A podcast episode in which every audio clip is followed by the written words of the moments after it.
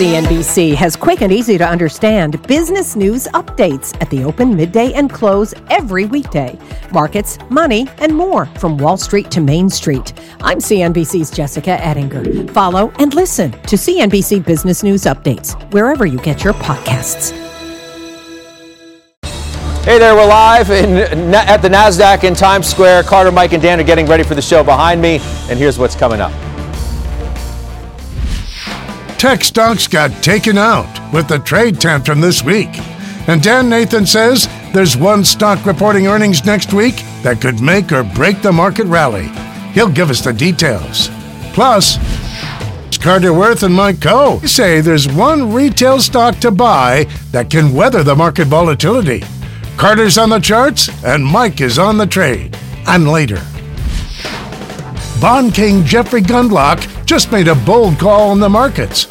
I think that it, interest rates are likely to go up. And he's got a way to make money using options. We'll break it all down. It's time to risk less and make more. The action begins now. And let's get right to it because, as you know, it was a wild week for the markets. And tech in particular, the sector falling more than 3%. Its worst week of the year as trade tensions are front and center. And Dan says there's one tech stock reporting earnings next week that could make or break the market rally. Let's get into money. What are you looking at? Yeah, clearly in technology, I think Cisco's earnings are going to be really important. We just teased it a little bit. They report Wednesday after the close, and the options market is implying about a 5% move in either direction for that print, and that is rich to the 3.5% um, average over the last four quarters. What's interesting to me about this um, earnings event next week is that when they reported in mid February, they put up a stellar quarter and gave great guidance. And this was after we had just been about six weeks into this recovery off of that Q4 disaster. I think a lot of investors were very surprised about their execution and about their ability to give guidance in this period. And so, you know, I, I would tell all of you go back and watch. Jim Cramer had this amazing interview with CEO Chuck Robbins. It was just a steady hand in what was still a difficult time. But now I flash forward forward a few months here, and I think about what we just learned this week that there is going to be no quick resolution to this trade uh, skirmish. We know that these tariffs are going to be around for a while. We know that technology is right in the middle of this thing. We know that Huawei, one of Cisco's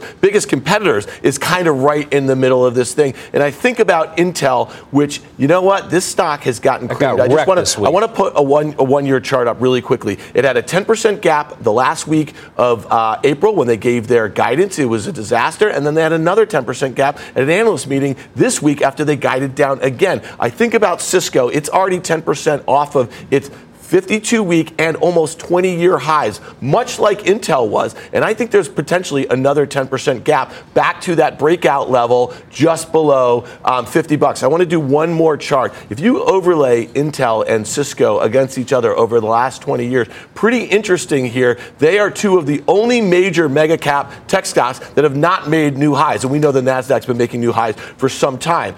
Intel just had that 20% drop. Cisco's down 10. Maybe there's another 10 coming. One last point here, and this is not about the Cisco's execution. I think they will continue to execute well. That dollar's been strong. Look at that in the last 10 years. This thing, its PE is getting right back up to those 10 year highs here at 17 and a half times. That is really rich for a company that's growing like this. So to me, it's kind of priced for perfection here. So the slightest bit of kind of murky guidance, I think this stock is going to outperform that uh, 5% implied move to the downside. So to me, I think this is a really simple trade here.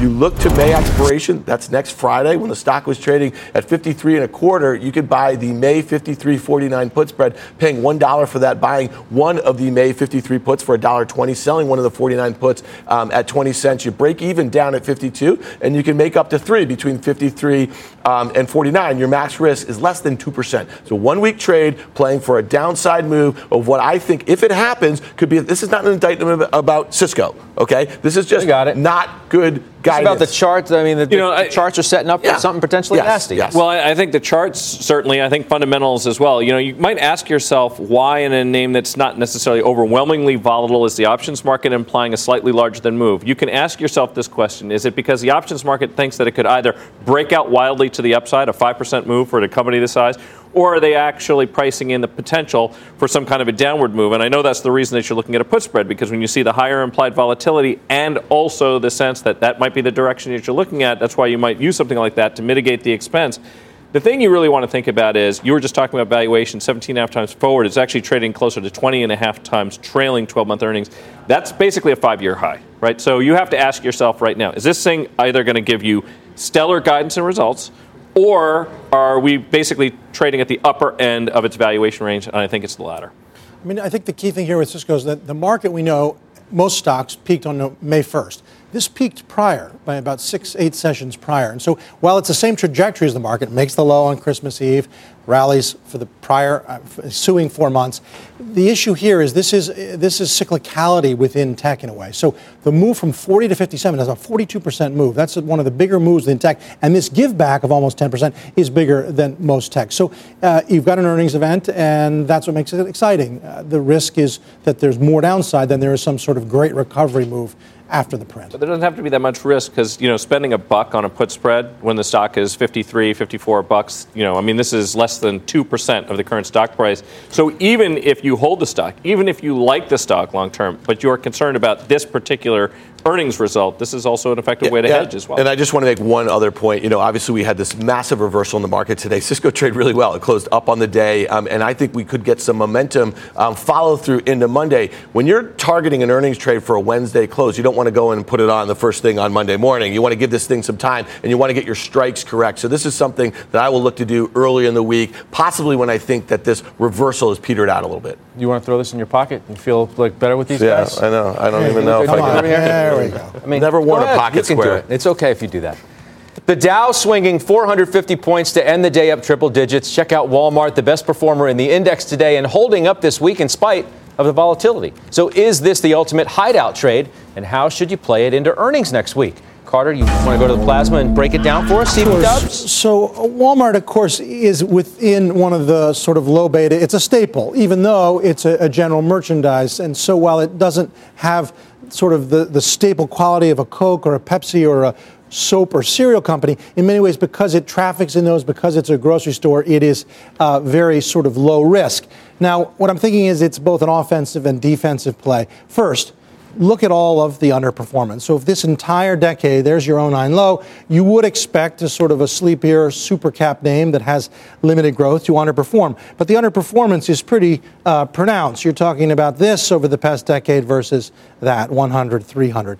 Yet over the past year, watch what happens. It all flips around. Over the past 12 months, it's Walmart on top. And, and that's important. As equities have been struggling for the past year and a half, we basically made no progress in the last 15, 16 months. Walmart is making progress. And so I think it's both offensive and defense. If markets are going to go higher, Walmart participates, acted very well today, of course. And in the event of a great sell off, Walmart, in almost every other instance, has held up relatively well. So um, with that, let's look at a few charts it's all over the place. Uh, so hard to draw the lines. And yet I think the lines can be drawn this way. There's a lot of tension here. We're working into the apex, and the presumption is there's a resolution. Of course, uh, that's my bet. It does have uh, earnings coming up. Where could it go? At a minimum, change the top line. If we put this to the prior high, that's 106.21.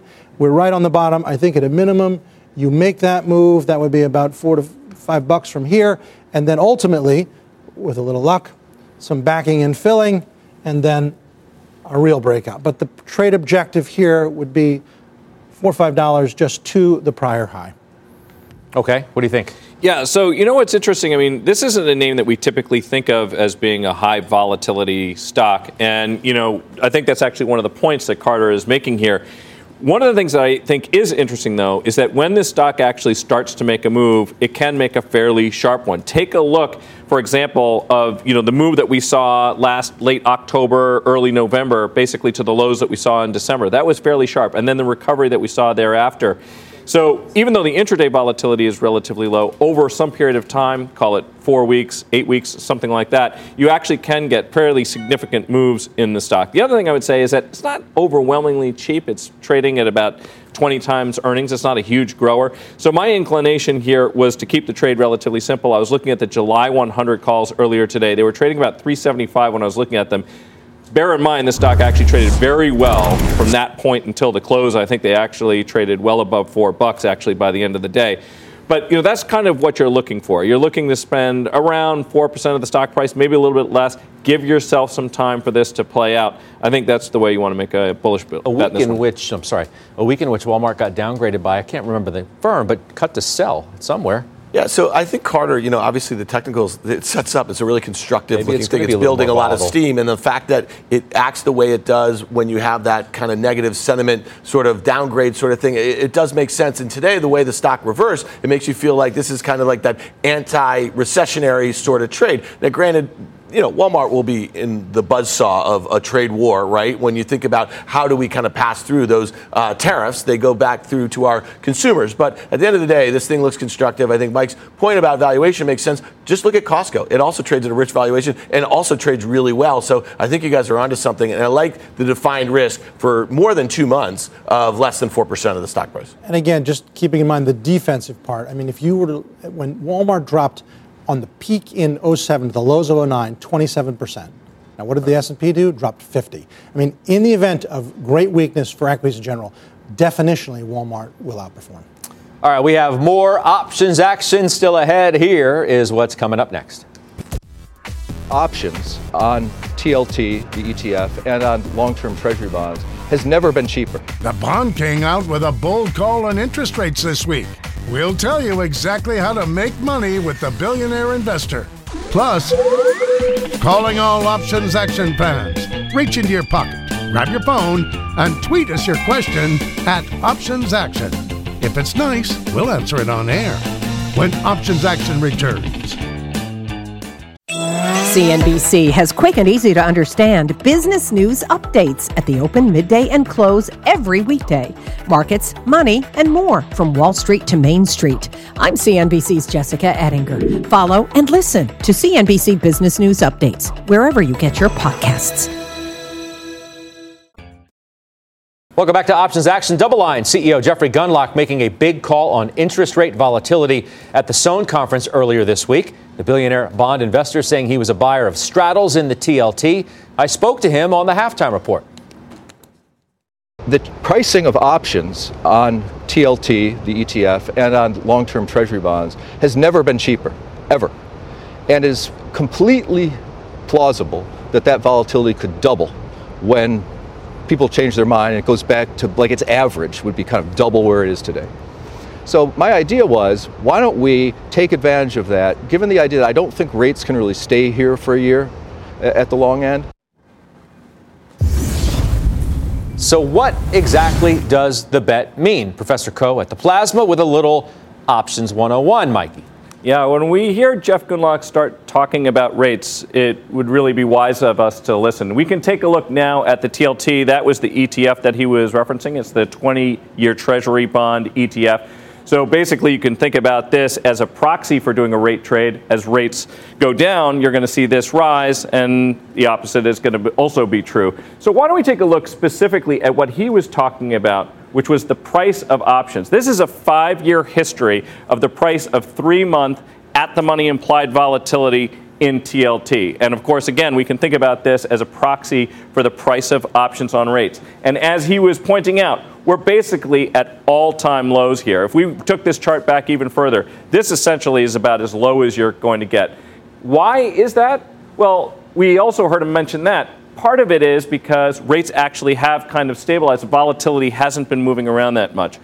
But again, we're at a situation here where really can't get much lower than this. So it either stays here, which would already be asking quite a lot because we've had a very low volatility environment for quite a period, or it could rise. He then said that he was talking about putting on a straddle. What does that mean? So in TLT, in this case, I'm just looking out to August. I was looking at the 125 strike, which was essentially at the money at the time. You could spend about $2.30 to buy the put, $2.30 to buy the call. Put those together, you're spending about $4.60, approximately 4%, slightly less maybe than the current level of TLT. How could a trade like this potentially make money? Well, obviously, if it goes much higher, it has to rise by about 4%, you're going to make money at expiration, or lower by a comparable amount at expiration, you're going to make money. But there are other ways you can make money in this as well. One of them is that even if TLT just starts doing more of this, starts bouncing around a little bit more, even within this range, what's going to happen? Implied volatility, the price of options is going to go up. That's going to elevate the value of this straddle. Even though decay, time is going to be taking a little bit away, mm. you're going to get some offset there. So I think that's one thing you could certainly do. Another possibility is that he's sort of hedging his trades dynamically. But this is a trade that makes a great deal of sense to me. When you are looking at something that essentially is trading at the lowest price you've ever seen, and there is a functional floor to how low it can go, it does make sense to th- think about buying it there because you, you know, may lose or risk very little to potentially make a lot. Danny, what do you think of this trade? So it's really interesting. We've been doing this show, Options Action, for 10 years, and I can probably count on one hand how many times that Mike or I have said, oh, we think you should buy a straddle in something. What Jeffrey Gundlach has suggested to the world is really interesting because most people didn't understand it until the professor just broke it down right there. Um, this is the cheapest vol on the board anywhere. And when you think about it, I have a sneaking suspicion that Gundlach actually probably has a directional view of where rates are going. And when you look at the TLT and you look over that period of time where Mike just showed that implied volatility is at these multi-year lows, the TLT, when the 10-year Treasury bond was at 1.5% in 2016, was at 145. Right now it's at 126. And then when we just had rates at a multi-year high, the 10-year at three and a quarter, it was at 112. So you think about where we are right here, that vol trade makes makes so much sense. But if you have a directional inclination, you are going to buy that put or that call, and it's half. You know what I mean? Like so, it's basically half the value of that strap. You one thing I would quickly say. Um, Jeff isn't here to talk about it, and he's the bond math guy, so there's a little bit of bond math in this. But when you take a look at stocks as they steadily climb higher, you often see volatility come in. Here's the thing, though. With bonds, what do you what do you see when rates get very low? Convexity actually increases. So that convexity describes the relationship between the price of rates and the price of the bond. So we're in a situation right now where I think theoretically, as well as just taking a look at the historical numbers, this vol looks awfully, awfully cheap. I mean, if just independent of the volatility, what we do know is every year to start the year, consensus is that rates will go higher. And every year for the past count them up, rates don't go higher. So in the beginning of this year, consensus was we were at 3.1% on the 10 year. Instead, we hit 2.35 in March. The consensus has now been ratcheted down to 2.65. Just from my seat, I think we're going down to 2. Uh, and I think that um, you want to be buying long dated treasuries. I think we're going down to 2. Well, if it goes down to two, then you would only want to own essentially the call side of this trade. So, depending on whether you have a view on that at home, I do not. I'll leave that to smarter people than I. But I, I, will say that the options are very cheap. So your directional bets are exceptionally cheap, and options are definitely the way to play them here. Okay, coming up, small caps teetering on the edge of correction territory, down nearly 10% from their highs. We'll tell you what's next for that group. Plus, if you got a question for us, send us a tweet at Options Action. If it's a good one, Try and answer it later in the show. We're live at the NASDAQ in Times Square. More options action is still ahead. CNBC has quick and easy to understand business news updates at the open, midday, and close every weekday. Markets, money, and more from Wall Street to Main Street. I'm CNBC's Jessica Ettinger. Follow and listen to CNBC Business News Updates wherever you get your podcasts. Welcome back to Options Action. Time to take a look back at our open trades. Last month, Khouw and Carter said small caps could play catch up to the rally. Look what's happened. It's made no progress relative. But what I'm thinking here is that you've got something of a bottom on the relative that's going to hold. And then the bet would be that we break out both relative and absolute from that setup? I was simply looking out to the June 157 calls when I was looking at those earlier today. Those would cost $4.80. All right, well, the Russell 2000 down more than 2% this week. CB? Right, so over the past month, that was a month ago, uh, up a bit, down a bit, kind of back to where we started. And I would say at this point, the trade, the opportunity is, is the, it's, there's no good, right? It, we didn't lose, we didn't make any money. I would just walk away, not, not stay in it. Yeah, you know, I think this is a situation where we should we talk about trade management. This is certainly one of those cases. Why is that? Because we own the 157 call. IWM actually got up above, I think, just a hair above 160. In fact, you know, before we saw this week's sell-off, actually, this trade was was making money. So if you had it on, you know, we talk about this very often. You know, you either want to take a look at when you those long options get in the money, rolling them out possibly, or spreading, which is something that Dan talks about all the time. Sell a higher strike call against it to mitigate the cost, and then if it comes back in, you've at least taken some of the money off the table. But if the view now is that there isn't a whole lot of upside to the Russell between now and June expiration, then you wouldn't have much of a reason to right. hang on to this trade at this yeah, point. and I would just mention that, you know, um, you know, the Russell's basically since mid-February, early February, traded between 150 and 160 in a tight range. It's still 7, 8% from its all-time highs. We know that all the other major indices have uh, at least matched those highs.